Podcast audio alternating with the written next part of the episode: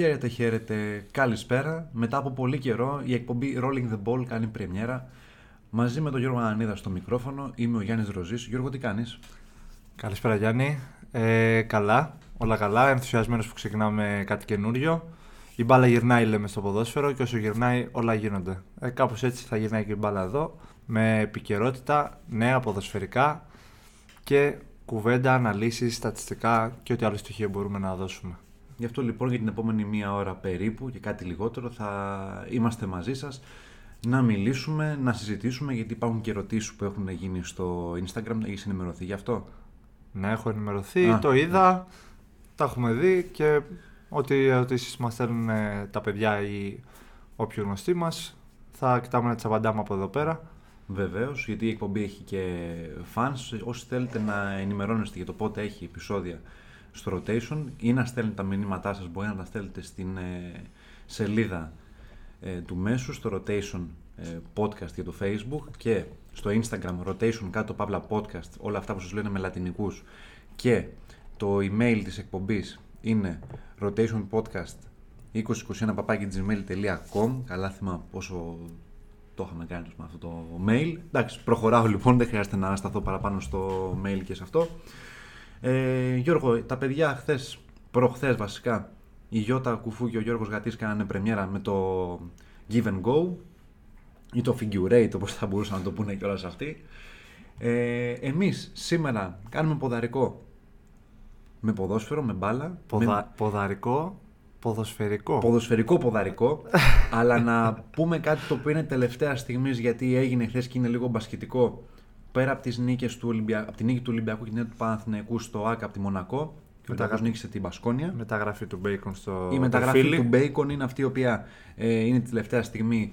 Ο Αμερικανός, ο οποίος κόπηκε από τους Los Angeles Lakers, χθες υπέγραψε στον Παναθηναϊκό ένα διετές συμβόλαιο το οποίο ανέρχεται στα δύο εκατομμύρια ευρώ. Ε, ένα συν ένα, είπες. Ένα και ένα, μπράβο, κάθε χρόνο. Μια πολύ μεγάλη μεταγραφή για τον Παναθηναϊκό που θα λύσει τα χέρια στο σκοράρισμα εκεί πέρα που έχει τρομερό θέμα. Να μην το αναλύσουμε παραπάνω. Το ανέλησαν τα παιδιά. Θα το, αρκετά, θα, θα το πούνε και τα παιδιά τις επόμενες ημέρες με τα post, τα γραπτά τους και οτιδήποτε άλλο κάτσει στην ε, σελίδα. Πάμε λοιπόν. Ε, σήμερα, Σάββατο, ανοίγει η αυλαία της Super League για... με δύο μάτς. Ναι, ναι. Βρισκόμαστε στην ε, ένατη αγωνιστική της Super League. Ο Παναθηναϊκός σταθερά πρώτος. Διαφορά έχει φτάσει στους έξι βαθμούς από την ε, δεύτερη ΑΕΚ. Ε, το μάτς που τραβάει λίγο τα βλέμματα σήμερα φυσικά είναι το, αυτό του Ολυμπιακού στον Πανετολικό.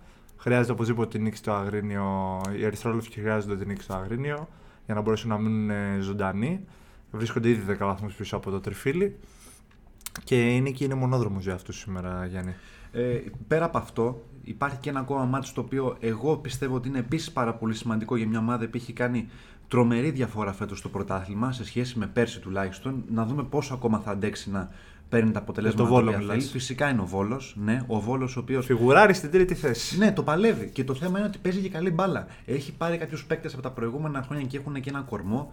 Ε, βέβαια, να πω κάτι το οποίο πολλοί ξεχνάνε, ότι στον Βόλο υπάρχει ένας παίκτης ο οποίος κάνει πάρα πολλές φορές τη διαφορά με τις πάσεις του και γενικά είναι ένας παίκτης ο οποίος ε, είναι κλειδί ε, και έχει κλείσει κιόλας ε, στην ΑΕΚ. Πέρα από τον Τελετής ο οποίος είχε έρθει πέρσι. Ε,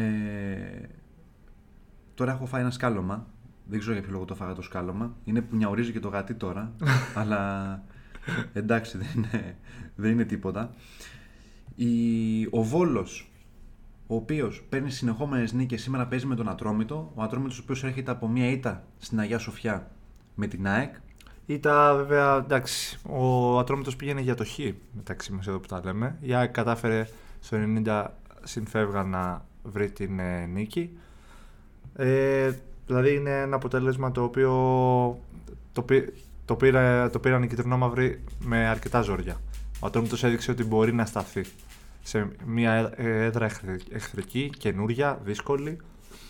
Άρα δεν είναι μια ομάδα που μπορείς να την υποτιμήσεις όταν πας στην έδρα της, ε, στο να, Περιστέρι. Να πεις όμως και τ' άλλο, ότι η ΑΕΚ όσο περνούσε και η ώρα σε εκείνο το μάτς, ήταν με το μαχαίρι στα δόντια, πάλεψε να πάρει το αποτέλεσμα αυτό το οποίο ναι, ήθελε. Ναι, και το δικαιούτανε, δεν λέμε. Λανθασμένο το μαρκάρισμα, εγώ πιστεύω, του αμυντικού του Ατρομή, το οποίο έπεσε άτσαλα, άτσαλα πάνω άτσαλα, στο ναι, μάνταλο. Ναι, ήταν, ήταν δηλαδή, όσες, όσες αμφισβητήσεις είχε αυτό το πέναλτι, νομίζω ότι καταρριφθήκανε λόγω του αυτού του μαρκαρίσματος που έγινε εκείνη, σε εκείνη τη φάση. Όποτε υπάρχει άτσαλο μαρκάρισμα, συνήθως ο διαιτητής ε, δεν έχει την επιλογή να μην το δώσει. Όσο soft και αν θεωρούν κάποιοι ότι ήταν το άτσαλο μαρκάρισμα, εννιά στις δέκα στο ποδόσφαιρο τιμωρείται. Και αυτό έπαθες και, και, και την πλήρωσε. Α, αυτό έπαθες και ο Ατρόμητος. Φυσικά. Ε... Και ΑΕΚ πήρε αυτό που άξιζε. Σωστά το είπες. Πίεζε, πίεζε μέχρι το ενενήντα συν. Και όταν mm. πιέζεις καθ' όλη τη διάρκεια του μάτσα, μέχρι και το τελευταίο δευτερόλεπτο, είναι πάρα πολύ πιθανό να πάρεις αυτό που ζητάς και αυτό που αξίζεις. Ε, τόση ώρα, σαν ε, άσχετος, ψάχνω να βρω ποια είναι η μεταγραφή. Και ήταν ο Φερνάντες. Είχα ξεχάσει το όνομά του. Ο Πάουλο Φερνάντες, ο οποίος. Ε, Είναι ένας παίκτης ο οποίος θα βοηθήσει και την ΑΕΚ στο το χειμώνα, γιατί ο Βόλος βασίζεται πάρα πολύ στο συγκεκριμένο παίκτη και το έχει αποδείξει τόσο ή άλλως και στα προηγούμενα παιχνίδια ε, η ομάδα της Μαγνησίας. Είναι αυτός που, την έχει, που έχει φέρει το Βόλο και στη θέση που είναι τώρα. Μπράβο, με πάσες κλειδιά, κρατάει την μπάλα πιο πολύ στα πόδια του. Μην ξεχνάμε ότι η ομάδα σαν το Βόλο κοιτάνε πιο πολύ να μείνουν εύκολα στην κατηγορία, δηλαδή. Σπάνια ξεκινάνε τη σεζόν αυτές οι ομάδες με σκοπό να πάνε για υπέρβαση, γιατί ξέρουν ότι ο ανταγωνισμός είναι πολύ μεγάλος συγκριτικά με το μπάτζετ του Ολυμπιακού, της ΑΕΚ, του Παναθηναϊκού και του ΠΑΟΚ. Οπότε το να κάνει ένα τέτοιο ξεκίνημα ο Βόλος του δίνει, ένα, του δίνει φανταστικές βάσεις για να μπορέσει να μείνει στην κατηγορία εύκολα και να μην ζοριστεί στα play-off αργότερα, για παράδειγμα. Αυτό είναι αλήθεια, γιατί όταν μια ομάδα ξεκινάει και έχει δεκαεπτά βαθμούς. Ε, σε ένα σημείο που. Σε οκτώ αγωνιστικές, δηλαδή. Είναι, αγωνιστικές. Είναι πολύ καλή συγκομιδή. Η συγκομιδή για την ομάδα που λέγεται Βόλος είναι πάρα πολύ καλή. Και να μην λέμε τώρα και ότι θέλουμε. Θα, εγώ θα σε γυρίσω και πίσω στην προηγούμενη σεζόν, όπου ομάδες οι οποίες είχαν λιγότερο από είκοσι βαθμούς ήταν ο πρώτο-τελευταίος και ο τελευταίος. Ήταν η Λαμία και ο Απόλλωνας Μήνης με δεκαοκτώ. Και ο Βόλος στη συγκεκριμένη φάση είχε δεκαεπτά. Για, να, για την παραμονή στην κατηγορία. Και τώρα έχει περισσότερους μέσα σε οκτώ μάτς. Μπράβο. Για να έχεις την, την πολυτέλεια να καθίσεις στην κατηγορία, να μείνεις, να, να βάλεις και τα δύο πόδια της βάσης, ρε παιδί μου, θεωρώ ότι θέλεις τουλάχιστον τριάντα βαθμούς. Ναι. Που πέρσι τους μάζεψε ο Βόλος. Και τώρα έχει μόνο δεκαεπτά. Δηλαδή είναι τέσσερις νίκες μακριά από το να μαζέψει αυτούς που είχε πέρσι. Ακριβώς. Σε όλη τη σεζόν. Ακριβώς. Τι να λέμε τώρα. Εντάξει. Φανταστικό ξεκίνημα και μακάρι να το συνεχίσει. Και γιατί όχι να διεκδικήσει και κάτι παραπάνω, πιέζοντας τους πρωταγωνιστές. Εγώ αυτό που μου αρέσει να βλέπω στο εξωτερικό, παρακολουθώ περισσότερο ποδόσφαιρο του εξωτερικού, είναι ότι πάντα σχεδόν υπάρχουν outsider μέσα στη σεζόν. Θα βρεθεί μια ομάδα που θα είναι η ομάδα έκπληξη για τη χρονιά. Γιατί όχι στην Ελλάδα, να είναι ο Βόλος αυτός φέτος. Ε, τη, την πορεία του Ολυμπιακού, έτσι όπως έχουν φτάσει τα πράγματα με τον κακό σχεδιασμό του καλοκαιριού. Δεν μπορώ να πω ότι πέφτω και από τα σύννεφα, γιατί ο Ολυμπιακός στο δεύτερο μισό της προηγούμενης σεζόν έδειξε ότι έχει χάσει την έγκλη του, το ποιόν του, την ποιότητά του. Έχει χάσει την αποτελεσματικότητά του, όπως έσπες το. Δεν εμφανίζει στο γήπεδο την εικόνα που είχε πέρυσι τέτοια περίοδο, να το πω έτσι. Γιατί είτε με Ολυμπιακούς συζητήσεις είτε με δημοσιογράφους που το έχουν ψάξει, ο Ολυμπιακός από τη στιγμή που μπήκε το είκοσι δύο ε, έχει κάνει πόσα καλά μάτς, μετρημένα στα, στα δάχτυλα του ανασιοριού. Πολύ λίγα. Καλά, δεν συζητώ καν για Ευρώπη, έτσι. Ε, αν, αν μέτρησα σωστά, αν μέτρησα σωστά, γιατί δε, μπορεί κάτι να έχω χάσει, πρέπει να έχω μετρήσει ή σαράντα πέντε ή σαράντα έξι ποδοσφαιριστές. Τεράστιο ρόστερ. Στο ρόστερ. σαράντα πέντε ή σαράντα έξι. Μπορεί να κάνω και λάθος, να με διορθώσουν οι, οι φίλοι στα σχόλια, γενικά στα social media.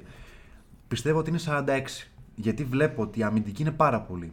Η μέση είναι πάρα πολύ. Δεν είναι φοβερό που η αμυντική είναι πάρα πολύ και ο Ολυμπιακός δεν έχει... Σέντερμπακ. Δεν έχει ποιοτικά στόπερ. Ε, ε, και ζητά, ζητάγαν, οι οπαδοί ζητάγαν μεταγραφές το καλοκαίρι κοίτα, στην θέση του αμυντικού. Όχι, όχι. Χήμα πράγματα. Ε, επειδή σηκώνει η κουβέντα ο Ολυμπιακός πάρα πολύ. Ναι, όταν παρουσιάζει αυτή την εικόνα ενώ έχει συνηθίσει σε άλλα πράγματα, προφανώς σηκώνει. Και αυτό. Σηκώνει ρεπορτάζ από μόνος του. Και αυτό. Απλά. Ε, γίνανε κάποιες κινήσεις το καλοκαίρι. Ήρθαν και φύγανε παίκτες. Τελευταίες μέρες των μεταγραφών έφυγε ο Μανολάς και πήγε στην... Ε, όχι στη Σαουδική Αραβία, στα, στα Ηνωμένα Αραβικά Εμιράτα. Στα Εμιράτα, ναι. ναι. Ε, έφυγε. Γίνανε όμως κάποιες κινήσεις, όπως ε, ήρθε ο Λάιντνερ, ο Ισραηλινός, ο οποίος είναι, είναι ε, μέλος διεθνής της εθνικής ομάδας του Ισραήλ. Κάνω μου τη χάρη σε όλες τις μεταγραφές να αναφέρεις τις δύο κινήσεις του εντυπωσιασμού στο τέλος. Θέλω να, θα, πω, θα, θα, πούμε θα, θέλω να πω σχετικά με αυτό. Απλά επειδή δεν θέλω να σταθώ πολύ στις κινήσεις εντυπωσιασμού με Χάμες και Μαρσέλο, εγώ θα πω ότι ε, κάποιες κινήσεις γίνανε για να κλείσουν τα κενά στην άμυνα. Ναι. Και ήρθε λοιπόν Συνέχισε. ο Λάιντνερ, ο οποίος το διαβατήριό του δεν είχε διαβατήριο παίκτης. Έκλεισε διαβατήριο, έγινε κοινοτικός, τώρα θα μπορέσει να ξαναπαίξει, να παίξει βασικά μπάλα. Ε, ο Ολυμπιακός έκανε μια πάρα πολύ καλή κίνηση και πήρε τον Σαμασέκου από τη Γερμανία. Έναν παίκτη ο οποίος ε, έχει μια ρήτρα κοντά στα... Νάτος, εδώ, στο κέντρο. Ο οποίος έχει μια ρήτρα κοντά στα δώδεκα με δεκατρία εκατομμύρια. Με συμμετοχές στη Hoffenheim, γεμάτες συμμετοχές όπως βλέπεις και στην... Γεμάτες σεζόν στη Γερμανία. Και γενικά, στη Salzburg γενικά. Ναι, ναι, ναι. Στην Αυστρία, είκοσι έξι χρονών, διαμάντι από το Μάλι. Ό,τι πρέπει. Και σε καλή ηλικία, έτσι. Ναι, διαμάντι. Δεν παίζει ο Σαμασέκου. Έγινε μια πολύ καλή μεταγραφή, με όνομα μεγάλο, ο Μπιέλ.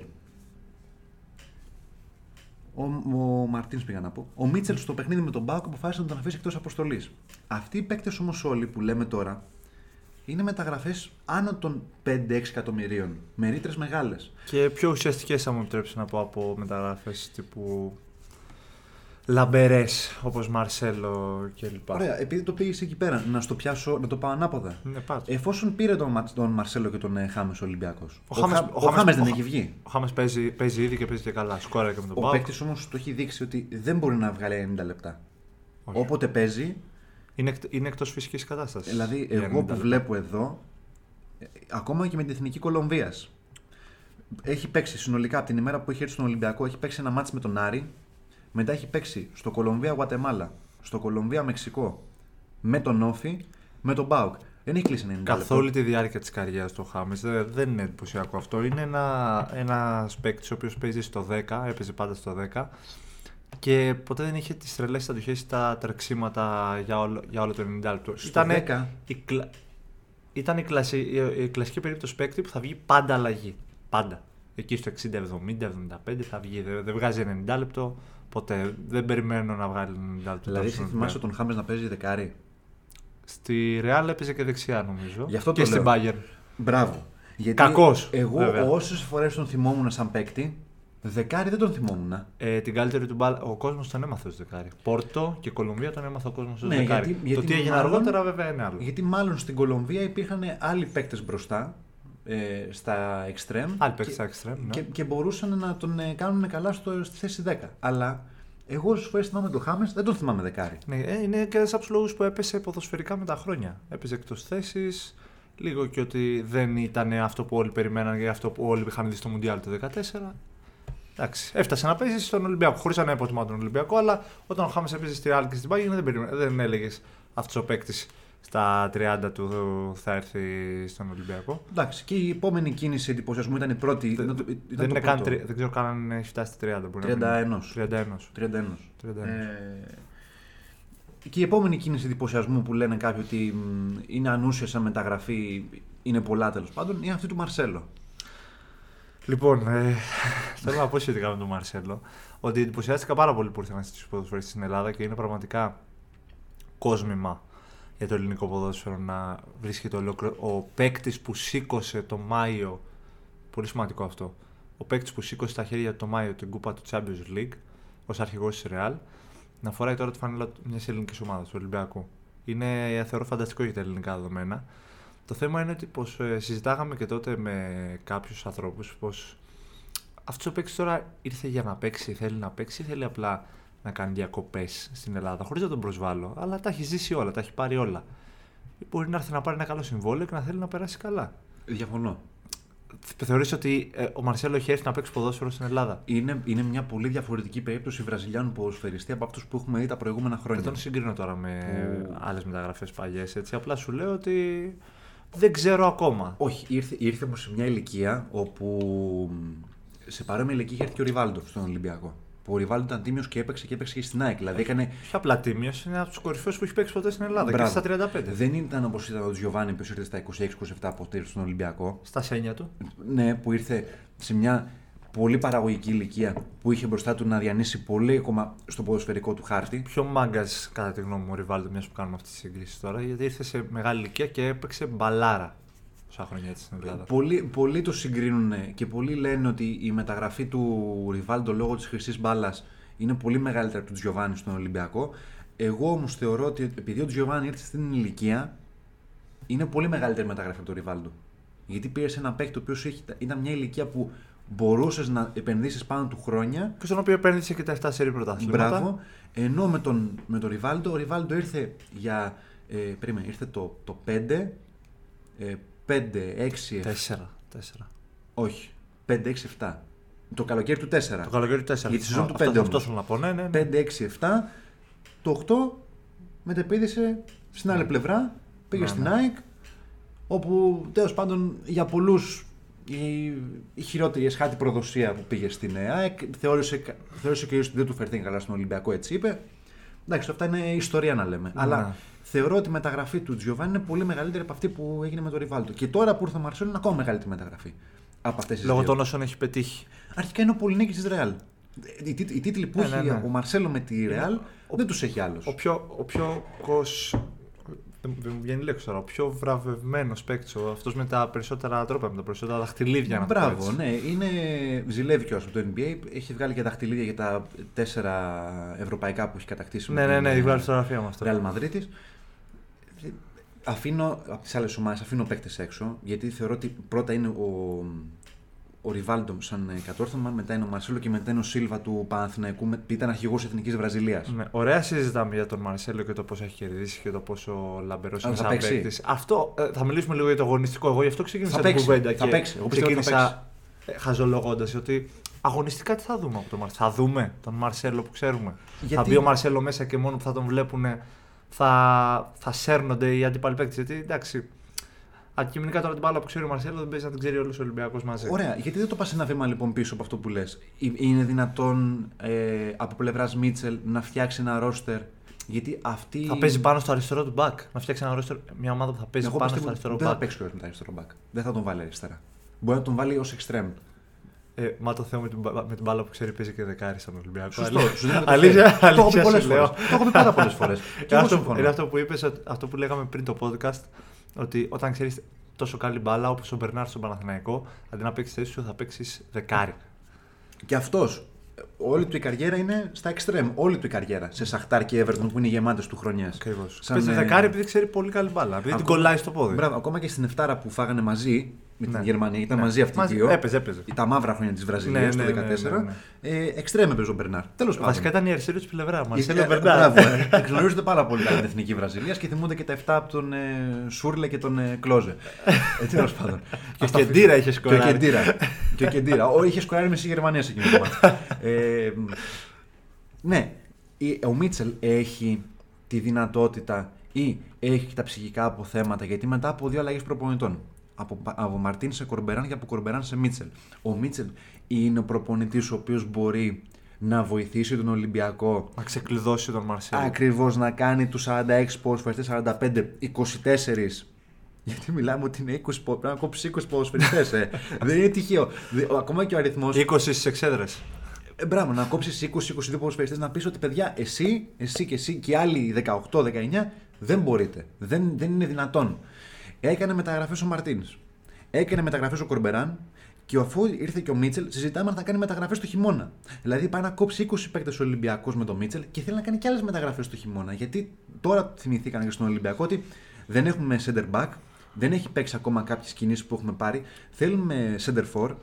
Ξέρεις τι εντύπωση έχω για τον Ολυμπιακό τον τελευταίο χρόνο, το έχω συζητήσει με Ολυμπιακούς που ξέρουν τα πράγματα καλύτερα από μένα ε, και μου έχουν πει ότι. Ο προπονητής δυστυχώς στον Ολυμπιακό δεν κάνει το μεγαλύτερο κουμάντο όπως θα έπρεπε σε έναν, σε έναν υγιή ποδοσφαιρικό σύλλογο. Οπότε αυτό που λες να κάνει ο Μίτσελ, δεν ξέρω αν μπορεί να το κάνει ο Μίτσελ ή αν πρέπει να πάρει άδεια από κάπου αλλού για να το κάνει. Ονό νοήτο, δεν μπορώ να επεκταθώ παραπάνω. Αλλά έχω την εντύπωση ότι αν ο Μίτσελ έκανε ό,τι ήθελε, και ο κάθε Μίτσελ και ο κάθε Μαρτίνς θα βλέπεις έναν πιο υγιή σύλλογο ποδοσφαιρικά και αγωνιστικά. Περίμενε. Πάνω σε αυτό. Νιώθω ότι, ε, κα, ε, ότι κάποιος θα του κουνήσει το δαχτυλάκι. Ωραία, για να κάνει δε... κάτι. Δεν μπορεί να κόψει είκοσι ποδοσφαιριστές επειδή, επειδή το, το θέλει αυτός, γιατί του, του, τους, τους, του, τους έφερε κάποιος άλλος. Η, η, η διαφορά σε όλο αυτό είναι ότι υπάρχει μέχρι στιγμής στον Ολυμπιακό, επειδή είναι το χειρότερο σενάριο αυτό, το χειρότερο πράγμα που μπορείς να κάνεις σε μια ομάδα είναι ανά δύο με τρεις μέρες να τις αλλάζεις εντεκάδα, να τις αλλάζεις κορμό. Το χειρότερο. Ο Ολυμπιακός αυτή τη στιγμή στην Ευρώπη παίζει με άλλη εντεκάδα και στο ελληνικό πρωτάθλημα παίζει με άλλη εντεκάδα. Ναι. Γιατί οι ποδοσφαιριστές που είναι δηλωμένοι στην Ευρώπη δεν είναι δηλωμένοι στο ελληνικό πρωτάθλημα και το ανάποδο. Το αντίστροφο. Απίστευτο αυτό, έτσι. Ε, ο Ολυμπιακός, για παράδειγμα, στο μάτς με την, ε, με την Καραμπάκ και στο μάτς με τον ΠΑΟΚ είχε, αν δεν κάνω λάθος, έξι με επτά αλλαγές. Δηλαδή από το παιχνίδι του ΠΑΟΚ που ήταν Δευτέρα με το παιχνίδι της Πέμπτης σε διάστημα τριών με τεσσάρων ημερών, είκοσι τέσσερις ώρων, ο Ολυμπιακός άλλαξε όλη την ομάδα. Δεν γίνεται μια ομάδα. Είναι καταστροφικό αυτό. Μπράβο. Οι παίκτες. Σαν βλέπεις άλλη ομάδα. Ας δε. πούμε ότι έχει. Να πάμε με, πραγματικά, με πραγματικό σενάριο. Ο Ρέαπτσουκ, για παράδειγμα. Ο οποίος είναι στο αριστερό άκρο της άμυνας, ο οποίος έχει παίξει πενήντα παιχνίδια μέσα σε μια σεζόν. Δεν ξέρω πώς το έκανε αυτό το πράγμα. Είναι ο μοναδικός παίκτης του Ολυμπιακού, ο οποίος. Και, ε, βελτιω... και βελτιωμένος. Ναι, δηλαδή, σε σχέση με πέρυσι, βελτιωμένος. Είναι και σκασμένος. Σκασμένος, βέβαια. Ε, ξέρει ότι, για παράδειγμα, δεξιά στην άμυνα ε, έχω τον Μπα στο παιχνίδι με την Καραμπάκ. Και ξέρει μετά την, το Σάββατο, τη, τη, τη Δευτέρα, ότι δεν θα έχω τον Μπα, θα έχω κάποιον άλλον, θα έχω κάποιον άλλον δίπλα μου. Δεν μπορεί ο. Χαλάει όλη η ομοιογένεια, όλη η χημεία. Μπράβο, είναι... οι αυτοματισμοί της ομάδας. Δεν μπορεί να ξέρει. Είναι πώς, όλο λάθος. Πώς ο Μπα ή ο Σοκράτης ή ο Ρέτσος, ο οποίος Ρέτσος αποκτήθηκε και αυτό το λόγο, ότι θέλουμε και ένα ακόμα center back, αλλά δεν θα παίξει κιόλας. Επαναποκτήθηκε. Επαναποκτήθηκε. η, η πιο χρυσή ε, μεταγραφή Έλληνα ποδοσφαιριστή στην Λεβερκούζεν, όπου ναι, ναι, η Λεβερκούζεν τραβάει τα μαλλιά της ακόμα ναι. για τα λεφτά που έδωσε. Εντάξει. Πολύ τραυματισμή. Ε, άλλη, άλλη ιστορία ο. Διαφωνώ. Ως προς αυτό το καινούριο τώρα που υπάρχει το ρητό, ότι ο Ολυμπιακός θα, ναι, θα έχει αλλάξει στο Μουντιάλ. Δηλαδή θα γίνει μια. Δηλαδή, συγγνώμη. Ο, ο Πάοκ. Όλοι περιμένουν το Μουντιάλ και να περάσει το Μουντιάλ. Μπράβο. Για κάποιο λόγο νομίζουν όλοι θα δούμε ε, όλες οι ομάδες να αλλάζουν ριζικά. Ναι, θα, θα υπάρξουν αλλαγές, θα υπάρχουν τραυματισμοί, θα υπάρχουν πάρα, πολλά, πάρα πολλοί παράγοντες. Αλλά δεν θα αλλάξουν όλες οι ομάδες ριζικά προς το χειρότερο ή το καλύτερο αντίστοιχα. Δηλαδή, ο Πάοκ, η ΑΕΚ. Ο πρωτοπόρος Παναθηναϊκός. Δηλαδή αυτοί δεν θα έχουν διακοπή του Μουντιάλ. Όλοι. Ό, όλος ο πλανήτης θα έχει διακοπή. Ε, πώς το λένε, δεν θα κάνουν κινήσεις οι υπόλοιποι. Ο Παναθηναϊκός λέει ότι σχεδιάζει να κάνει δύο μεταγραφές το χειμώνα. Για να εξοπλίσει λίγο ακόμα τον πάγκο του. Η ΑΕΚ θα κάνει προσθήκες. Ο ΠΑΟΚ, καλά, ο ΠΑΟΚ τώρα έκανε ένα σχεδιασμό ο οποίος. Δεν, δεν μπορώ να πω καν. Είναι, ο σχεδιασμός του ΠΑΟΚ φέτος είναι χειρότερος του Ολυμπιακού. Να. Ο ΠΑΟΚ κατέβηκε στην Ευρώπη χωρίς μεταγραφές με τη Λεύσκη Σόφιας και. Διασύρθηκε στη Βουλγαρία. Και που ε, να μην είχε το Λουτσέσκου στον πάγκο, που είναι ένας ικανός προπονητής. Ο Λουτσέσκου πήρε την ε, σκητάλη από τον Πότο, από τον τεχνικό διευθυντή και του είπε ότι θα κάνουμε κάποιες προσθήκες. Οι προσθήκες δεν ε, φαίνονται μέχρι στιγμής. Μόνο ο Νάρεϊ ε, είναι ένας παίκτης ο οποίος κρατάει τον, ε, τον ΠΑΟΚ. Σκασμένη και η δεκάδα του ΠΑΟΚ, η ίδια και η ίδια επί αρκετά χρόνια. Ε, Δυστυχώς. Ναι, δεν βλέπω. Φως του τούνελ ούτε για τον ΠΑΟΚ φέτος. Το πρωτάθλημα είναι για δύο. Μπορεί να ακούγεται ε, τίτλος. Ε, Παναθηναϊκός ΑΕΚ ή Παναθυνα... θα βάλεις και τον Ολυμπιακό μέσα. Δεν. Ε, δεν μπορείς να τον βάλεις. Δεν σου δίνει. Δεν νομίζω ότι μας δίνει το έναυσμα να τον βάλουμε. Δεν βλέπω. Μέσα. Γιατί τώρα η διαφορά είναι στους δέκα πόντους. Ο Πανατολικός στο παιχνίδι με τον Ολυμπιακό πιστεύω ότι θα μπει με το μαχαίρι στα δόντια. Γιατί αποκλείστηκε στο κύπελο. Για πολλούς χτυπάει ο κόδων του κινδύνου.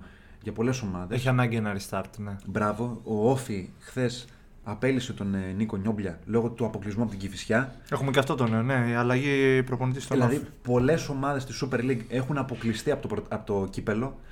Από ομάδες οι οποίες είναι ε, β' εθνικής, τη Super League δύο, η οποία κάνει τώρα, τ, τώρα προσπαθεί να ξανακάνει restart η Super League δύο. Και έχουμε και ερώτηση πάνω σε αυτό σήμερα από το κοινό. Σε νέα του Όφη ο Νταμπράουσκας είναι. Ο Νταμπράουσκας έχει, ξε, έχει ξεχωρίσει, ναι. Είναι, ε... είναι ο προπονητής που ενενήντα εννέα τοις εκατό είναι ο επόμενος του Όφη.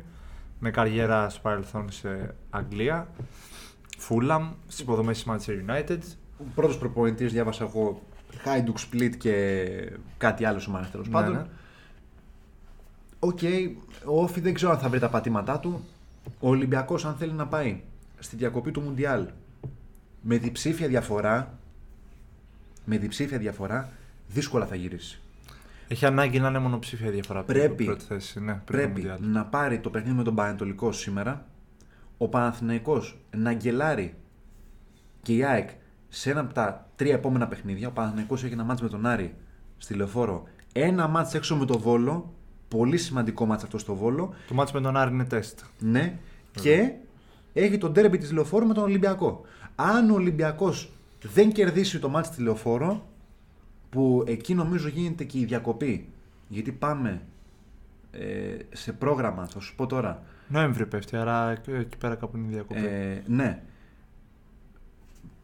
Πάμε σε πρόγραμμα το οποίο είναι στις δέκα... Ω, τώρα το είδα. Λοιπόν, Γιώργο, άκυρο, δεκατρείς έντεκα είναι το τελευταίο παιχνίδι του Ολυμπιακού, που παίζει στο Καριασκάκης με την ΑΕΚ. Α, το τελευταίο μάτσο είναι με την ΑΕΚ. Λίγο πριν τη διακοπή, τελευταίο μάτσο του Ολυμπιακού με, στο πρωτάθλημα είναι με την ΑΕΚ. Αν ο Ολυμπιακός δεν κερδίσει τον Παναθηναϊκό στην ε, Λεωφόρο, υπάρχει κίνδυνος, και το λέμε τώρα πρώτοι εδώ, ο Παναθηναϊκός να έχει διευρύνει τη διαφορά σε μεγαλύτερα κύματα, σε πολύ μεγαλύτερη κλίμακα από τους δέκα βαθμούς. Γιατί έχει πιο δύσκολο πρόγραμμα μετά ο Ολυμπιακός. Πάει έξω με το Λεβαδιακό, που δεν πιστεύω να δυσκολευτεί με το Λεβαδιακό, αλλά έχει μάτς με την ΑΕΚ. Η ΑΕΚ, η οποία είναι μια διαφορετική ομάδα από την που έχει φτιάξει το γήπεδο. Ε, αρχικά η ψυχολογία της είναι αλλιώς. Όταν παίζεις εντός σε ένα ολοκλήρωμα γήπεδο με όλους τους οπαδούς σου στο μέρος από το οποίο είσαι, στη Φιλαδέλφια, ε, αναγκαστικά αλλάζει και η ψυχολογία όλου του συλλόγου, όχι μόνο των ποδοσφαιριστών. Και να σου δώσω και ένα hint. Τα εντός έδρας είναι όντως εντός έδρας για την ΑΕΚ μετά από πάρα πολλά χρόνια. Και να σου δώσω και ένα hint πολύ καλό για την ΑΕΚ και τη συνέχεια του πρωταθλήματος. Πες. Έχει δύο πολύ σημαντικά μάτς μέσα στην Αγία Σοφιά. Έχει και τον Παναθηναϊκό, έχει και τον Ολυμπιακό. Στο δεύτερο γύρο. Πάει δηλαδή στην Αγία Σοφιά στο δεύτερο γύρο. Και έχει, πα... έχει ένα το... μάτς με τον ΠΑΟΚ στις τριάντα δεκάτου μέσα στην Αγία Σοφιά. Κοντοσφαλμός. Ναι, έχει όμως Παναθηναϊκό και Ολυμπιακό στην Αγία Σοφιά. Πολύ σημαντικό αυτό για την ΑΕΚ και τη συνέχεια του πρωταθλήματος. Μην πάρει και προβάδισμα, λες εσύ, πριν το Μουντιάλ. Αυτό. Το οποίο είναι στις εικοστή εβδόμη Νοεμβρίου παρεμπιπτόντως. Ναι, ε, ε, μέχρι τότε παίζουμε μπάλα. Μπράβο. Αν η ΑΕΚ καταφέρει και κρατήσει αυτό το, το μείον έξι από τον Παναθηναϊκό και το κατεβάσει κι άλλο, πάει στους πέντε, τέσσερα, τρία, δεν ξέρω και πόσο. Μπορεί να κατέβει και να πάει και στην ισοβαθμία πριν το Μουντιάλ. Αν η ΑΕΚ όμως μείνει εκεί, ε, είναι για... πολύ μεγάλη απειλή για όλους. Γιατί όχι να είναι πρώτη πριν, πριν τις εικοστή εβδόμη Νοεμβρίου. Ναι, γιατί ο Παναθηναϊκός έχει δύσκολα παιχνίδια τώρα. Ακριβώς. Έχει τρία δύσκολα παιχνίδια. Άρη, Βόλο έξω και Ολυμπιακός στη Λεωφόρο. Η συγκομιδή όμως του Παναθηναϊκού, ξέρεις τι γίνεται. Αν καταφέρει ο Παναθηναϊκός και πάρει παραπάνω από πέντε βαθμούς σε αυτά τα μάτς, είναι επιτυχία. Με βάση το, το, το πρόγραμμα έτσι όπως είναι. Mm. Και μας μαθαίνει και προπαίδεια. Το οκτώ στα οκτώ, τις οκτώ εικοσιτέσσερα. Για να κλείσουμε και την αναδιαγωνιστική, είπαμε σήμερα ποια είναι τα παιχνίδια. Αύριο ο Ιωνικός Ποδό έχει τα Γιάννηνα. Ο Παναθηναϊκός τον Άρη, αρκετά μεγάλο crash test για την ομάδα του Ιβάν Ιβάνοβιτς. Και ο ΠΑΟΚ τον Αστέρα Τρίπολης. Άσχημο παιχνίδι αυτό για τον ΠΑΟΚ. Αυτό, αυτό θα έλεγα, ναι. Έχει, έχει, έχει τις παγίδες του. Ο Αστέρας ε, γενικά δυσκολεύει τον ΠΑΟΚ. Η χρονιά τότε του δύο χιλιάδες δεκαεπτά που έγινε αυτό το οποίο έγινε στο μάτς με την ΑΕΚ, τέλος πάντων. Δεν θέλω να μπω σε. Έχει και ένα διπλό Αστέρας το δύο χιλιάδες είκοσι ένα μέσα στον ΠΑΟΚ, μην το ξεχνάμε αυτό. Το, το περιβόητο το, το, το τρία δύο, αν δούμε στη, στην Τρίπολη, τότε που ο, ο ΠΑΟΚ έχασε το έδαφος, τέλος πάντων. Το, το δεκαοκτώ ήταν, ε? Ναι, το ναι. δεκαεπτά. Όχι, ε, δεκαοκτώ, έχει δίκιο, ναι, ναι, το τρία δύο. Ναι, ναι, τότε ναι, που έχασε το παιχνίδι. Για πολλούς είναι το μάτσο που ο ΠΑΟΚ χάνει το πρωτάθλημα εκεί πέρα. Και μετά γίνανε τα, τα γεγονότα τα.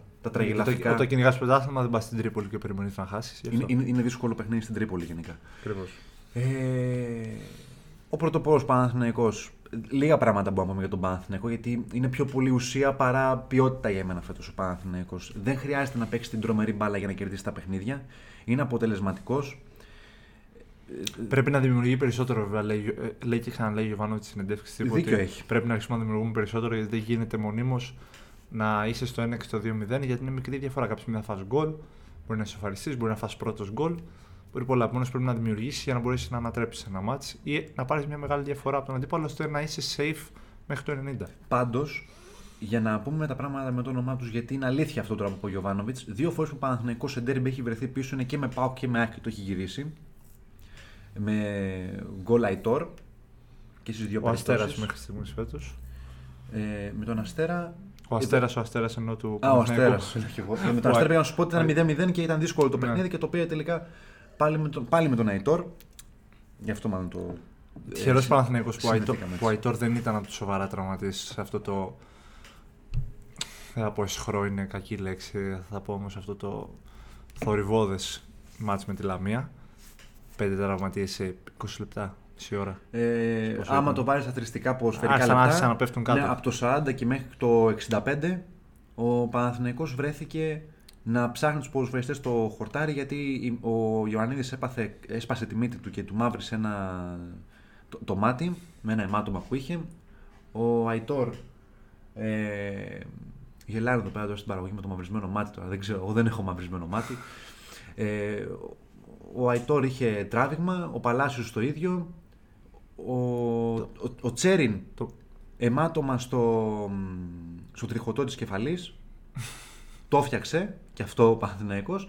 Και δυστυχώς το χειρότερο ήταν του Τρουγέ, ο οποίος έπαθε... Τρουγέ, ο οποίος μπήκε αλλαγή κιόλας. Για, για, για πέντε μπήκε, λεπτά. Μπήκε αλλαγή και, και μπήκε χωρίς γόνατο. Ολική ρήξη πρόστιου και πλαγιού χιαστού. Εντάξει, τον, τον χάσαμε τον Τρουγέ για το πρωτάθλημα. Στην γεια σας. Στην ουσία τελείωσε η σεζόν για τελείωσε τον πρωταθλητή. Και... Καλό Μάιο. Είναι λάθος να πούμε ότι σε ένα εξάμηνο θα επανέλθει. Είναι δύσκολο να επανέλθει σε εξάμηνο. Το εξάμηνο είναι ο στάνταρ χρόνος που λες για, έναν, για μια ρήξη χιαστού, αλλά το κάθε ομάδα που κρίνεται τελείως διαφορετικά. Ένας μπορεί να κάνει και πέντε μήνες, να κάνει λιγότερο από εξάμηνο, μπορεί να κάνει και οκτώ και δέκα και δώδεκα. Πώς τότε χάσαμε τον Clay Thompson στο N B A. Ακριβώς. Και μετά τον ξαναχάσαμε, γιατί ξαναέπαθε ρήξη χιαστού. Ναι, ναι, ναι. Βέβαια, ο χειρότερος τραυματισμός για μένα είναι ο Αχίλλειος. Είναι ο πιο δύσκολος τραυματισμός για να επανέλθεις. Σαν την καθόρλα. Αυτό είχε τρομερό πρόβλημα. Ε, έβγαλε νομίζω κομμάτι από το, από το δέρμα του, από τον ώμο του, από κάπου. Αυτός είχε τρομερό πρόβλημα. Και το κόλλησε πάνω στο, στον, στον Αχίλλειο. Στον Αχίλλειο, να μπορούσες να ξαναπέξεις ποδόσφαιρο. Δεν μπορούσε να ορθοποδήσει τόσο παίχτης. Και ήταν μια περίοδος που η Arsenal είχε κάνει και μεταγραφές και πάρει και τον Ποντόλσκι και τον Καθόρλα. Να πάρουμε πάσα από τον Σάντι Καθόρλα να πάμε Premier League. Αυτό τώρα. αυτό τώρα. Ε, να, πάμε. Να, πάμε, να, πάμε. να πάμε σε Premier League, μιας που είναι να, το κορυφαίο πρωτάθλημα στην Ευρώπη, αφού τελειώσαμε. Ναι. Αφού τελειώσουμε το κορυφαίο πρωτάθλημα στα Βαλκάνια, πάμε με το κορυφαίο πρωτάθλημα στην Ευρώπη. Εντάξει, να σου πω κάτι. Εγώ που δεν είμαι τόσο το, τη Super League, αλλά την παρακολουθώ για δημοσιογραφικούς λόγους, μ' αρέσει αυτό που βλέπω φέτος. Βλέπω ε, ομάδες έκπληξη, βλέπω ομάδα έκπληξη, βλέπω ε, μια ξε, ξεχωριστές ομάδες στην κορυφή. Σήμερα Ωραία. Στην Αγγλία παίζουν οι μεγάλοι σχετικά. Παίζουν οι πιο μεγάλοι. Περισσότεροι μεγάλοι είναι, γιατί έχουμε το derby που τραβάει τα βλέμματα, είναι το Chelsea Manchester United. Ένα εξάποντο μάτς στην Αγγλία για τη μάχη της τετράδας. Ε, η Λίβερπουλ πάει στην Νο, στη Νότιχα, στο Νότιχαμ για να αντιμετωπίσει την ο, ομάδα του Βαγγέλη Μαρινάκη, τον Νότιχαμ Φόρεστ. Και η Μάντσεστερ Σίτι υποδέχεται την Brighton. Ε, και Everton Crystal Palace φυσικά το απόγευμα. Ε, το Chelsea Manchester United είναι αυτό που θα συλλέξει το μεγαλύτερο ενδιαφέρον φυσικά στα αγγλικά γήπεδα. Λόγω του ότι είναι εξάποντο, λόγω του ότι οι δύο ομάδες είναι η μία πάνω από την, είναι η μία πάνω από την άλλη, η Chelsea με είκοσι βαθμούς στην τέταρτη θέση, η United με δεκαεννιά στην πέμπτη θέση. Επομένως, μπορεί να έχουμε ανακατατάξεις σήμερα το βράδυ. Μέσω δημοσιευμάτων που δεν είναι ξεκάθαρα πλέον, γιατί γίνεται ένας χαμός τώρα στην, στην κόκκινη πλευρά του Μάντσεστερ, δεν έχει ξεκαθαρίσει ακόμα αν είναι επιλογή του Τενχάγ ή επιλογή του ίδιου του παίκτη, του Ρονάλντο, να μείνει εκτός ε, ομάδας. Κανείς δεν το έχει, δεν το έχει διευκρινίσει. Να. Μετά το τελευταίο παιχνίδι με την Τότενα μου που... πενήντα πενήντα είναι, γιατί και τον Τενχάκ τον έχω ικανό να εξόρισε σε εισαγωγικά τον Ρονάλντο, δεν, δεν τον τρέπεται καθόλου, όπως έχει δείξει μέχρι τη μισή σεζόν, να τον θεωρεί έναν παίκτη του πάγκου που δεν τον χρειάζεται.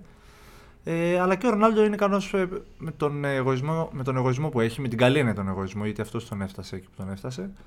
Να μην θέλει να συμμετέχει σε όλο αυτό, γιατί θεωρεί ότι δεν τον σέβεται ο Τενχάκ. Όταν τον σηκώνει για ζέσταμα δύο-τρεις φορές σε ένα μάτς και δεν τον βάζει καθόλου. Δεν τον βάζει καθόλου, τον υπολογίζει. Ναι, ας πούμε, εγώ στο παιχνίδι με την Τότεναμ θεωρώ ότι το δίκαιο ήταν μοιρασμένο.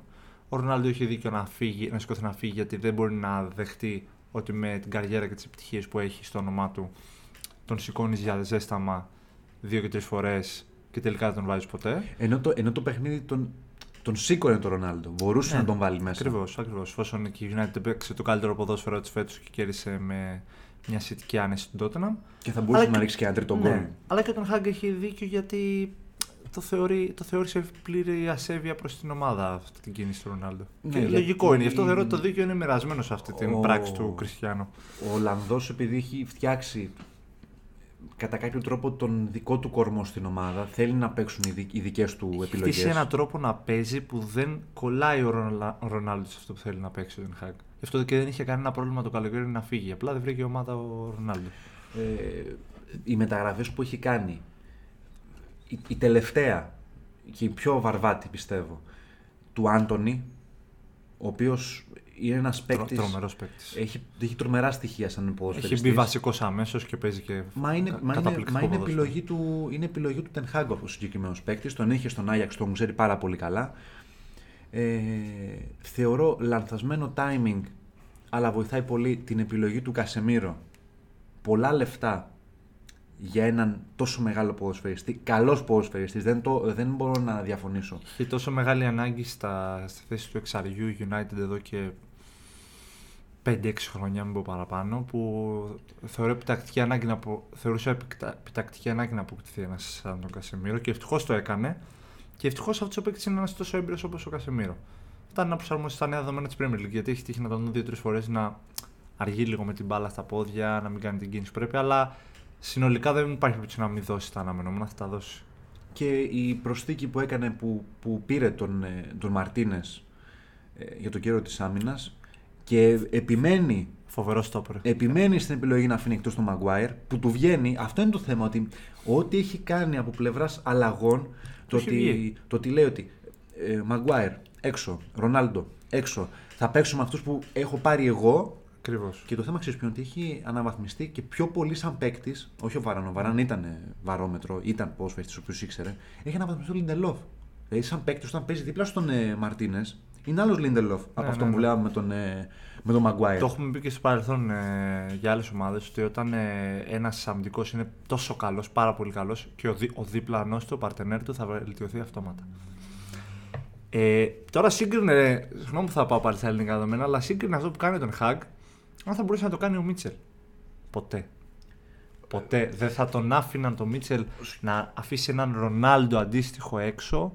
Με τίποτα. Δηλαδή, καταλαβαίνεις ποια είναι η διαφορά ενός υγιή ποδοσφαιρικού συλλόγου με έναν που δεν είναι, το, δεν είναι σε αυτό το επίπεδο. Εδώ ο Τενχάκ όμως πήγε στη Μάντσεστερ και είπε: εγώ θέλω να χτίσω την ομάδα μου έτσι. Θα με αφήσετε? Ναι. Ναι, αλλά εδώ τώρα πάμε σε, ένα, σε, ένα, σε κάποια άλλα ύδατα τα οποία είναι. Δεν χαρτο... θέλω να μπούμε βαθιά στο θέμα, απλά ναι. αναφέρω να δεις τη μεγάλη διαφορά. Για εμάς, μέχρι στιγμής είναι αχαρτογράφητα. Γιατί ο, ο Μίτσελ ήρθε ως λύση έκτακτης ανάγκης σε μια ομάδα που δεινοπαθεί και είναι άρρωστη και έχει σαράντα έξι ποδοσφαιριστές, σαράντα πέντε, ενώ ο Τενχάγ ήρθε αφού τελείωσε η σεζόν.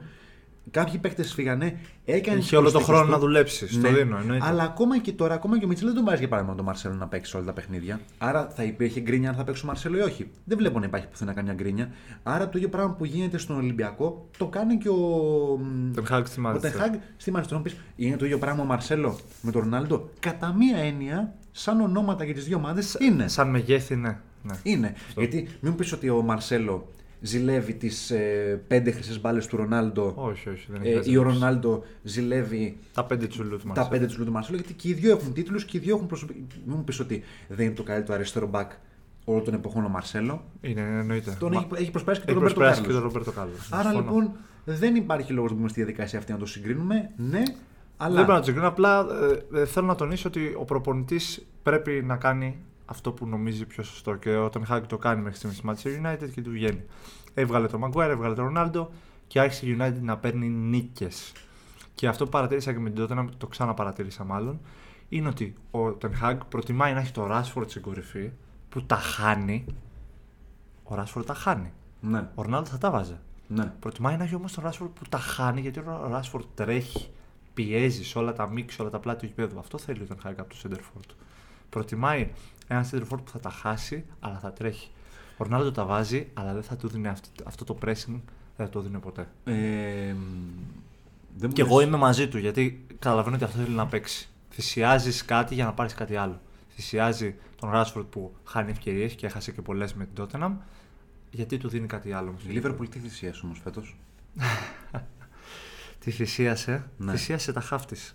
Γιατί όταν δεν ενισχύσεις τα χαφ μετά από τόσα χρόνια που είναι σκασμένα, έχεις αυτά τα αποτελέσματα που έχεις τώρα. Κορεσμός, έλλειψη pressing, έλλειψη τρεξιμάτων και φτάνεις να ψάχνεσαι στις πρώτες δώδεκα αγωνιστικές σεζόν. Ε, θεωρώ ότι. Γιατί η Λίβερπουλ ψάχνεται ακόμα. Μην ξεγελιέσαι από δύο σερί νίκες τώρα. Δεν ξεγελιέμαι με τίποτα εγώ. Ψάχνεται. Δεν ξεγελιέμαι. Εγώ αυτό που έχω να πω για τη Λίβερπουλ είναι ότι αργά ή γρήγορα αυτό το.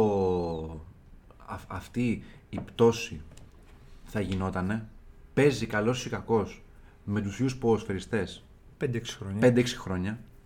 Δεν είναι ο Άρνολντ, ο Ρόμπερτσον, ο Χέντερσον, ο Σαλάχ, ο Φαντάικ, ο Φαντάικ κομπιούτερ να τους λες ότι σεζόν είκοσι είκοσι τρία ε, θα παίζεις εκατό τοις εκατό. Θα παίξεις άλλα πενήντα παιχνίδια ε, έτσι. Ναι. Σεζόν είκοσι είκοσι τρία θα παίξεις εκατό παιχνίδια. Όχι. Δεν γίνεται. Ναι. Δεν γίνεται. Κάποιος θα πέσει. Και αυτό το οποίο φαίνεται τώρα είναι ότι... Έχουν πέσει πολύ μαζί. Σε άποδος. Έχουν πέσει όλοι μαζί. Ναι. Ε, δυστυχώς, αυτό που είχα δει εγώ το καλοκαίρι ε, είναι ότι οι στοιχηματικές είχαν δώσει δυόμισι στην City και δύο εβδομήντα πέντε με δύο ογδόντα στη Λίβερπουλ για το πρωτάθλημα, χωρίς τις μεταγραφές του Χάλαντ και του Νούνιες. Είχε πει ένα σχόλιο ο Χρήστος Σωτηρακόπουλος ότι όποιος από τους δύο πάρει τον Χάλαντ, αυτομάτως γίνεται φαβορή για να πάρει το πρωτάθλημα. Ε, όπως και γίνει. Από ό,τι φαίνεται κάτι καθυστέρησε τη Λίβερπουλ ή δεν ήταν τόσο δελεαστική η πρόταση για τον, για τον ε, Χάλαντ. Δεν ξέρω αν ήταν πρωταρχικός σκοπός ε, να πάρει τον Νούνιες. Όχι, γιατί παίχτηκε για του Χάλαντ. Ήταν, ήταν πρωταρχικός στόχος ο Νούνιες. Το λέω επειδή το, το γνωρίζω καλά το, το θέμα που, το οποίο μιλάς τώρα, για το οποίο μιλάς. Είχε, είχε πρωταρχικό στόχο τον Νούνιες γιατί δεν έφτανε οικονομικά το Χάλαντ. Θα μου πεις, η City έδωσε για τον Χάλαντ εξήντα πέντε εκατομμύρια, η Liverpool έδωσε ογδόντα πέντε. Ναι, αυτό που δεν υπολογίζει ο κόσμος και κάθονται και λένε ότι ήταν ευκαιρία ο Χάλαντ και μπράβο η City που τον χτύπησε, είναι ότι συνολικά η μεταγραφή του Χάλαντ, παιδιά, κόστησε πάνω από εκατό εκατομμύρια λίρες. Άμα βάλεις μέσα bonus πριν υπογραφής, bonus στο manager, bonus goal και αυτά, έφτασε πάνω από εκατό πέντε με εκατόν δέκα εκατομμύρια λίρες. Είναι τρελά λεφτά. Δεν τα υπολογίζει κανένα. Όλοι βλέπουν τι έδωσε στην Dortmund τη City που έδωσε εξήντα πέντε. Ναι. Αλλά ήταν τόσα πολλά τα υπόλοιπα που η Liverpool έκανε πίσω. Υπάρχει, δεν είχε σκοπό να δώσει τόσα. Υπάρχει ένα background το οποίο κόσμο το αναιρεί. Ε, δεν ξέρουν όμως τι παίζεται πίσω από τη μεταγραφή ενός παίκτη. Τι παίζει με τις εφορίες. Δεν τους ενδιαφέρει αυτό. Ο κόσμος βλέπει ένα ποσό που δόθηκε στην άλλη ομάδα. Ναι. Βλέπει ότι η City έδωσε εξήντα πέντε. εξήντα πέντε σου λέει. Τσάμπα. Πολύ λίγα τζάμπα, τζάμπα για τον Χάλαντ και η Λίβερπουλ πήγε και έδωσε ογδόντα πέντε για τον Νούνιες. Είναι χαζή. Ναι, η Λίβερπουλ όμως έδωσε ογδόντα πέντε με τα μπόνους τα οποία δεν τα έχει δώσει ακόμα. Έχει δώσει εβδομήντα με εβδομήντα πέντε συν κάποια μπόνους που μπορεί να δοθούν. Η City έδωσε εκατό πλας με μπόνους που παίχτηκαν behind the scenes. Σε manager, σε πριν υπογραφή, σε ες ες ε. Συν το μισθό του που είναι τριπλάσιος του Νούνιες με παραπάνω. Ακούγεται ότι ο Χάλαντ πρέπει να παίρνει περίπου σαν τον Μπρόινε. τετρακόσιες χιλιάδες και πάνω, κάτι τέτοιο. Είναι, τα νούμερα ζαλίζουν, ε. Ζαλίζουν. Δεν, δεν το καταλαβαίνει αυτό ο κόσμος. Βλέπει μόνο ένα ποσό που δόθηκε στην Dortmund. Και σου λέει ήταν ευκαιρία. Όχι, δεν ήταν ευκαιρία. Ο Χάλαντ κόστησε πάρα πολύ. Απλά δεν, δεν το ξέρουν όλοι γιατί δεν το έχουν διαβάσει. Δεν το έχουν ψάξει. Αν η Λίβερπουλ πάρει το εξαναβολής παιχνίδι το οποίο χρωστάει, όπως και άλλες ομάδες, όπως και η United που χρωστάει ένα παιχνίδι.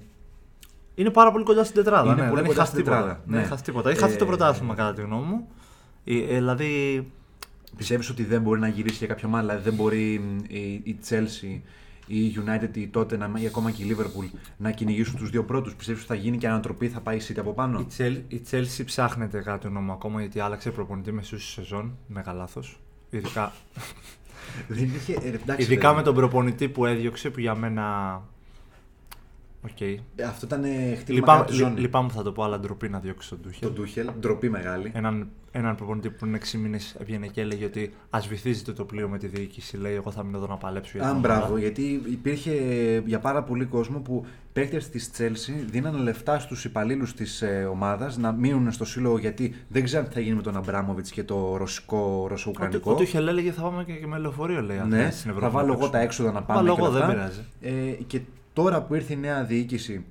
Η ε, οποία βλέπει, είναι Αμερικάνοι. Οι ε, Αμερικάνοι ξέρουμε τι είναι. Βλέπουν μόνο αριθμούς. Βλέπουν μόνο αριθμούς, βλέπει United. Ακριβώς. Μην, μην σου πω τίποτα άλλο. Δεν χρειάζεται να πεις τίποτα άλλο. Βλέπουν μόνο Liverpool. Εντάξει. Η διοίκηση δεν δίνει, Άλλη, άλλη φάση. Δεν δίνει λεφτά παραπάνω από, από τις πωλήσεις στη διοίκηση της Liverpool. Της United επίσης έχει ένα καταστροφικό μεταγραφικό σχεδιασμό και εδώ και μια δεκαετία.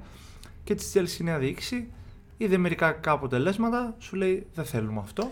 Φύγε κύριε Τούχελ. Η United δεν είναι... ξέρουμε πόσο καλός προπονητής είσαι φυσικά. Άμα βάλουμε όλες τις ομάδες σε μια σειρά και τα, και τα κάνουμε καταστήματα, ωραία. Mm. Όλες τις ομάδες. Η United θα είναι το πιο ψηλό κτίριο, mm. με τα πιο πολλά φώτα, με τις πιο ακριβές τιμές, αλλά θα πουλάει συνέχεια. Mm. Αλλά το προϊόν το οποίο θα θέλει να βγάλει μετά στην αγορά θα είναι προβληματικό. Γιατί τη νοιάζει μόνο το πώς θα αντλήσει τα χρήματα. Οι υπόλοιποι θα βάλουν μεράκι και ποιότητα. Η United δεν το κάνει αυτό το πράγμα. Θέλει τα λεφτά. Είναι ξεκάθαρη πλέον. Είναι μια ομάδα η οποία πουλάει πιο πολύ από τους υπόλοιπους προϊόντα.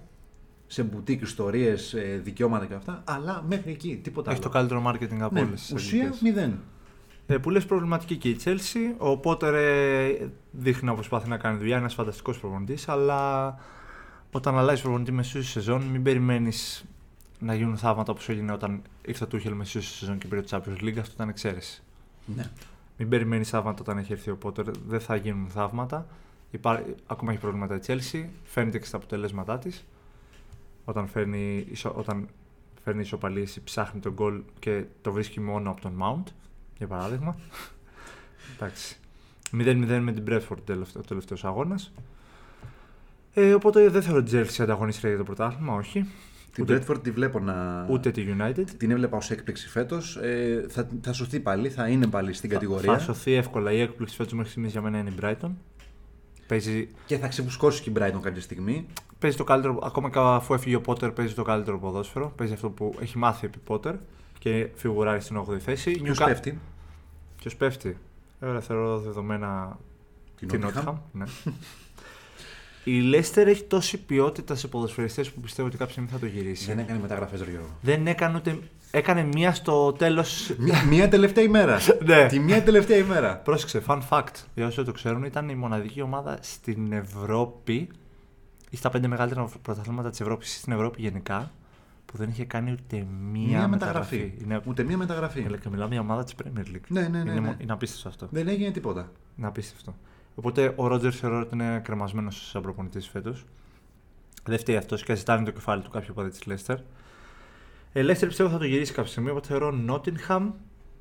Η Βίλα αλλάζει προπονητή με. Ο Τζέραντ απολύθηκε χθες βράδυ.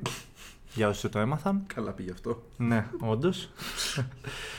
ε, ε, δεν δεν πιστεύω να το σώσει. Και μετά θα γίνει μάχη, μάχη μεταξύ Βίλα, Leeds, Λέστερ από ό,τι φαίνεται. Southampton ακόμα κοντά είναι, West Ham ακόμα κοντά για είναι. Για πολλούς το, το έκτορμα το οποίο βγάζει η Southampton. Bournemouth, δηλαδή. Ε, πιστεύω ότι η South φέτος έχει μια θέση για την Championship. Εύκολα. Ε, γενικά θεωρώ ότι οι μεγάλες μάχες φέτος που θα δούμε στην Premier League είναι του υποβιβασμού και της τετράδας. Το πρωτάθλημα, συγγνώμη για όσους οπαδούς της Arsenal μπορεί να με ακούσουν, αλλά δεν πιστεύω ότι η Arsenal θα φτάσει να, να γυρίσει. Δεν δε θα φτάσει να ανταγωνίζεται τη City. Για τον πολύ απλό λόγο που έχουν πει και άλλοι δημοσιογράφοι, ότι για να ανταγωνιστείς τη City πρέπει στο τέλος σεζόν να έχεις πάνω από ενενήντα με ενενήντα δύο βαθμούς. Βλέπουμε την Arsenal ah, ότι είναι πολύ καλή. Εντάξει. Βλέπεις όμως μια ομάδα που μπορεί να φτάσει ενενήντα δύο και ενενήντα πέντε βαθμούς. Δεν, δεν διαφωνώ. Σε αυτό που λες είναι, είναι σίγουρο. Ότι για μένα ο πρωταθλητής είναι σχεδόν δεδομένος. Μπορεί να εκτεθώ όπως εκτέθηκα και πέρυσι. Δεν με πειράζει που έλεγα στις εκπομπές του Offside έλεγα ότι η City είναι δεδομένη πρωταθλήτρια. Η Liverpool το γύρισε και πάρα λίγο να το πάρει κιόλας. Η Liverpool πέρυσι το έχασε με ενενήντα. Περίμενε. Πρόπερσι το έχασε με ενενήντα οκτώ. Με ενενήντα επτά. Το έχασε με ενενήντα επτά το δεκαεννιά. Δηλαδή, και πέρυσι το έχασε με ενενήντα δύο. Όταν χάνεις πρωτάθλημα. Ας το ενενήντα επτά. Και ακόμα και με ενενήντα δύο βαθμούς. Πάει να πει ότι αυτός που είναι από πάνω έχει κάνει ολοκληρωτική χρονιά. Και η City το κάνει αυτό. Ακριβώς. Την Arsenal βλέπω μια φανταστική ομάδα. Αλλά δεν βλέπω μια ομάδα που θα φτάσει τόσους βαθμούς. Συγγνώμη, συγγνώμη, δεν θέλω να, προσλα... να προσβάλλω κανέναν. Ούτε την Arsenal, εγώ αγαπώ τον Αρτέτα, αγαπώ τη δουλειά που έχει κάνει. Του έχει δοθεί χρόνος και είναι η απόδειξη ότι αν δίνεις χρόνος στον προπονητή, σου βγάζει ένα φανταστικό αποτέλεσμα. Έχεις δει τι γίνει στην Championship. Ναι, χαμός όπως κάθε χρόνο. Ε, θα πω. Το εξής. Ο δέκατος με τον πρώτο η είναι δίπλα. Θέση, η δέκατη πέμπτη θέση που την έχει η Watford έχει είκοσι βαθμούς. Από πάνω οι διαφορές είναι μικρές έως και την πρώτη θέση που την έχει η Queen's Park Rangers είκοσι επτά. Που είναι με είκοσι επτά βαθμούς. Δηλαδή βαθ... με δύο αγώνες αλλάζουν όλα. Ναι, ναι. Δεν υπάρχει ξεκάθαρο φαβορί πάλι φέτος. Πάνω φανεί... κάτω αυτό γίνεται στην Championship κάθε χρόνο. Μπράβο, ναι, επειδή είναι και είκοσι τέσσερις ομάδες. Μετά, μετά την εικοστή πέμπτη εικοστή έκτη αγωνιστική ξεκαθαρίζουν λίγο τα πράγματα. Πολύ λίγο, δεν λες ότι ανεβαίνουν. Αργεί πολύ στην Championship ναι. να δεις, ε, για να δεις διαφορά. Τώρα δηλαδή δεκαέξι αγωνιστικές, είκοσι δύο βαθμούς. Μιλάμε ότι όλος σκοτώνονται μεταξύ τους. Είναι τόσο ξύλο. Ναι. Μεγάλο σχολείο η Championship για ποδοσφαιριστές. Oh, οπότε ναι, πιστεύω. Θα το πω από τώρα και στην Οκτώβρη, πρωταθλήτρια City για μένα στην Premier League φέτος. Με διαφορά. Εύκολο πρωτάθλημα για τον Μπεπ. Ε, τετράδα η Arsenal την θεωρώ όχι δεδομένη, αλλά πιστεύω ότι θα είναι πρώτο φαβορί. Και μετά ξύλο μεταξύ Chelsea, United, Liverpool και Τότενα. Ξύλο πραγματικά, και στον υποβιβασμό πάνω από πέντε έξι ομάδες θα παλέψουν για να μην υποβιβαστούν. Να πάω σε μια ερώτηση που είναι φτιαγμένη για σένα. Έχουμε ερώτηση, ναι. Εννοείται. Ε, πώς θα μπορούσε ρεαλιστικά να ανέβει το επίπεδο όλων των ομάδων και των μικρών στη χώρα? Στη δική μας χώρα. Στη δική μας χώρα, ναι. Ε, το έχω πει ήδη. Να πούμε κάτι πριν πούμε πέστε, οτιδήποτε. Πέστε, ναι. Είχαμε αναβολή των πρωταθλημάτων μεταξύ αεραστεχνικά. Ναι, ακό... ε, νομίζω ακόμα έχουμε. Δε, όχι, δεν πρέπει σήμερα να... ξεκινάνε. Σήμερα ξεκινάνε. Εγώ διάβασα ότι σήμερα ξεκινάνε. Δηλαδή μέχρι και χθες, μέχρι και μια εβδομάδα πριν, δεν ξέραμε τι θα γίνει με τις ΕΠΣ. Το χαντάκωμα που έχει πέσει στα αεραστεχνικά γενικά τα τελευταία χρόνια είναι φοβερό. Το έχω ζήσει πρώτο χέρι. Επειδή δούλευα για. Γι' αυτό για... και σε ρωτάω εσένα, δηλαδή. Δούλευα για ανακάλυπτο αεραστεχνικές ομάδες και έχουν φάει το μεγαλύτερο χαντάκωμα από όλους, ειδικά σε καραντίνες κτλ. Η ασέβεια προς το πρόσωπό τους και τους ποδοσφαιριστές τους ήταν γιγαντιαία. Θα να σταθώ σε ένα πράγμα το οποίο έγινε πρόσφατα με την εθνική ομάδα. Η, η εθνική ομάδα στην, στην πρόκριση που έκανε στην ε, γάμα κατηγορία του Nations League, από τα έπαθλα τα οποία κέρδισε από την UEFA, κερδίσαμε περίπου δύο εκατομμύρια. Τα δύο εκατομμύρια αυτά πάνε στην ΕΠΟ. Έγινε ένα τρομερό λάθος, προσωπική μου άποψη και πιστεύω πολλοί κόσμος το πιστεύει, ότι αυτά τα λεφτά έπρεπε να μοιραστούν στις μικρές κατηγορίες. Ναι. Να εξοπλιστούν γήπεδα, οι ομάδες να μοιραστούν ένα ποσό, ένα, ένα pool, ένα market pool το οποίο υπήρχε, και όχι να μοιραστούν στους ποδοσφαιριστές οι οποίοι προκριθήκανε στη β' κατηγορία. Δεν είναι δυνατόν να μπαίνουν μπροστά τα άτομα από τις ομάδες. Τα προηγούμενα χρόνια καταλαβαίνω ότι κάποτε χάναμε από τα Φερόε, από τους ψαράδες και από τους δικηγόρους. Εντάξει, το, το δέχομαι ότι ήταν άσχημη περίοδο για την εθνική, δεν πήγαμε καθόλου καλά. Ναι. Αλλά θεωρώ αυτονόητο σε έναν όμιλο με Κύπρο, Βόρεια Ιρλανδία και ε, με Κόσοβο να μην μπορείς να διεκδικήσεις την, την άνοδο, έστω και αίτητος. Δεν την πήρες αίτητος, αλλά δεν έχει σημασία, προκρίθηκες, και να μοιραστεί ένα τόσο μεγάλο ποσό σε ποδοσφαιριστές οι οποίοι πραγματικά δεν το έχουν ανάγκη. Ναι. Τώρα, μην κοροϊδευόμαστε ότι ο Τσιμίκας έχει ανάγκη να μοιραστεί τα, το ένα εκατομμύριο αυτό το οποίο όχι. Και σκέψου ότι ο Τσιμίκας για τα δεδομένα της Αγγλίας είναι χαμηλό μισθός. Παίρνει εξήντα χιλιάδες την εβδομάδα. Αλλά για την Ελλάδα. Ωραία. Για την Ελλάδα όμως αυτά τα λεφτά. Το, το προχωράω.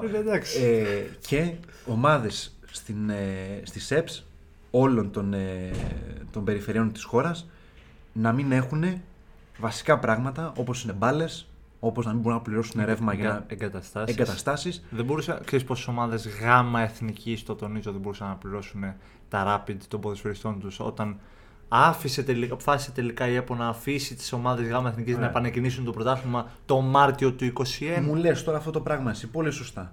Για ποιον λόγο να μοιραστεί ένα τόσο μεγάλο ποσό στους ποδοσφαιριστές? Σε, σε αυτής της κλάσης των ποδοσφαιριστών, με, με αυτούς τους μισθούς. Γιατί στα μάτια της ε, ΕΠΟ και της κάθε ΕΠΟ ε, οι αεραστεχνικές ομάδες είναι ανύπαρκτες. Ωραία. Απλά υπάρχουν. Σήμερα λοιπόν δεν, στο... τις σέβ, δεν τις σέβονται. Οι αεραστεχνικές ομάδες για την ΕΠΟ είναι οι πρόεδροι. Ωραία. Δηλαδή, μπορεί ο πρόεδρος να στηρίξει αυτό το εγχείρημα, την ομάδα του. Εντάξει, ξέρεις πόσες ομάδες από την καραντίνα και μετά ε, δεν κατέβηκαν ποτέ σε ΕΠΣ και γάμα εθνική. Δεν κατέβηκαν. Στο... Σταμάτησαν. Γιατί, ξέ, και εγώ που είχα μιλήσει με κάποιον δύο πρόεδρους μου είχαν πει δεν μπορούμε να το στηρίξουμε. Δεν μπορούμε οικονομικά να το στηρίξουμε. Εμείς θα πούμε το εξής, ότι από εδώ και πέρα η ΕΠΟ θα έπρεπε κανονικά να ασχολείται πιο πολύ με τα αεραστεχνικά, άμα είναι να τα κλείσει. Ποιος ο λόγος να καθόμαστε και να βλέπουμε? Γιατί έχω πάει πάρα πολύ σε αεραστεχνικό. Και, και, και, και, και σε έχω δει και σε άγγιξε στο γήπεδο. Είχαμε γνωριστεί τέλος πάντων ε, πριν τη σχολή και όλα αυτά. Και με έχεις δει που έκανα τα δικά μου εκεί πέρα στο Μαρούσι. Τέλος πάντων, έχω πάει παντού. Έχω πάει στον Μπόψ, έχω δει πάρα πολλά μάτια στο Μαρουσίου τέλος πάντων. Εγώ αλφα έψα και γαμεθνική. Ναι, να τα κλείσει τέλος πάντων, ρε παιδί μου. Άμα δεν τα πιστεύει.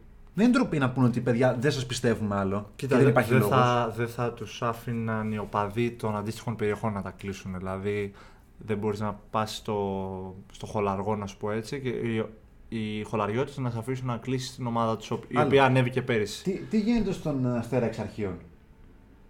Ο χαμός. Χαμός. Έτσι. Χαμός. Δηλαδή, δε, δηλαδή δεν, δεν, μπορεί να, δεν μπορεί να κλείσει ομάδες επειδή έχουν το fan base της περιοχής. Το θέμα είναι όμως ότι πρέπει να τις στηρίζουν, γιατί και αυτές υπάρχουν και αυτές είναι ο ρομαντισμός του ελληνικού ποδοσφαίρου. Κάποιοι, κάποιοι θέλουν, θέλουν την Κυριακή τους, κάποιοι να την περάσουν στο Καραϊσκάκι και τη Φιλαδέλφια, να την περάσουν στο, στο ρουφ. Στο ρουφ. Να πάνε στο, στο ρουφ. Ναι. Πάνε στο, η Κηφισιά ξεκίνησε από την Γάμα Εθνική πριν να φτάσει στην Super League δύο. Είχα πάει, έκανα, έκανα ρεπορτάζ της Κηφισιάς πριν η Κηφισιά να έχει Super League δύο. Έχει, έχει ανέβει από τον πάτο και είναι τώρα στη Super League. Και ποιον απέκλεισε τώρα προχθές, τον Όφι.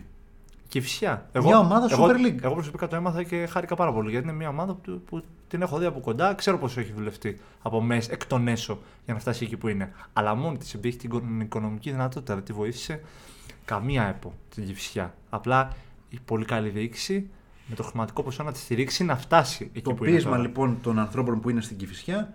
Επενδύσαν πάνω στην ομάδα, δώσαν την προσωπική τους περιουσία. Πείσμα και χρήμα. Το χρήμα όμως το έχουν, το έχουν ελάχιστοι ερασιτεχνικοί σύλλογοι. Αυτό λέμε. Από την προσωπική τους λοιπόν περιουσία άνθρωποι για να στεγαστούν αυτές οι ομάδες. Είναι λανθασμένη επιλογή. Πρέπει η ΕΠΟ να βρει μαζί με τις ΕΠΣ ε, κίνητρα να συνεχίσουν οι ομάδες να υπάρχουν. Ίσως κατά τη γνώμη μου να έπρεπε να μην υπάρχει μια κατηγορία ε, η, του Β. Ε, καλώς, Β, Β ΕΠΣ ποιοι. Ναι, να, να, να κοπούν κάποιες κατηγορίες, να, να συμπτυχθούν κάποιες ομάδες, να ανέβει μια κατηγορία. Δηλαδή δεν υπάρχει λόγος να έχουμε τόσο πολλές κατηγορίες. Είναι τόσο πολλές οι ομάδες όμως που δεν γίνεται να μην έχεις τρεις κατηγορίες. Καταλάβεις, πάρα πολλές οι ομάδες. Μιλάμε για Αθήνα, Αττική. Δηλαδή πάρα πολλοί σύλλογοι για να τους χωρίσεις. Δηλαδή θα γινόταν χαμός στους ομίλους, άμα έκοβες κατηγορία. Δεν ξέρω. Υπάρχουν άλλοι άνθρωποι που είναι προϊστάμενοι, εγώ πετάω μια ιδέα. Υπάρχουν άλλοι που είναι πιο πάνω από μένα και ξέρουν καλύτερα τη δουλειά τους. Ε, συζή, φαίνεται... Συζήτηση κάνουμε εμείς. Ε, είμαστε ε, ναι, εντάξει. Αλλά η κίνηση αυτή με το ένα εκατομμύριο για μένα ήταν το μεγαλύτερο φάουλ από όλα. Ένα εκατομμύριο, για, αν το χωρίσεις σωστά σε ερασιτεχνικούς συλλόγους, είναι τεράστια ανάσα. Επειδή έχω ακούσει ποσά που παίζονται με στους ερασιτεχνικούς συλλόγους, το να σπάσεις ένα εκατομμύριο σε, σε ερασιτεχνικά σωματεία είναι. Ανάσα φοβερή. Δηλαδή, χτυπάνε και μεταγραφή κάποιου παλιού ποδοσφαιριστή. Ακριβώς. Ο, ο Μάντζιος που παίζει στο Ρουφ μέχρι πριν ε, δύο χρόνια. Δηλαδή, χτυπάς τέτοιους παίκτες. Που είναι παλιοί, είναι βετεράνοι, αλλά παίζουν στα αριστερικά γιατί γουστάρουν. Συγχύστηκα. θα, κλ... θα κλείσουμε κάπου εδώ το επεισόδιο. Δυστυχώς δεν προλαβαίνουμε να μιλήσουμε για τα υπόλοιπα ευρωπαϊκά πρωταθλήματα γιατί. Όχι, βγήκε μια χαρά. Τρα... Τράβηξε πάρα πολύ. Μας πιέζουν κιόλας, μας, μας χτυπάνε. Προλάβαμε να λύσουμε αρκετά Super League που ενδιαφέρει τους περισσότερους. Ελαφρώς Premier League που ενδιαφέρει επίσης αρκετούς. Θα πάμε σε Ισπανία, Ιταλία, Γερμανία και Γαλλία την επόμενη φορά, ελπίζω. Εντάξει, θα τα αναλύσουμε κιόλας. Χάρηκα κοντά... που αναφέραμε το ζήτημα με τα, τα αριστερικά. Έπρεπε, έπρεπε, έπρεπε να γίνει αυτό. Μέσα στην εβδομάδα πάλι ε, εκπομπή, ούτως ή άλλως δεν υπάρχει θέμα.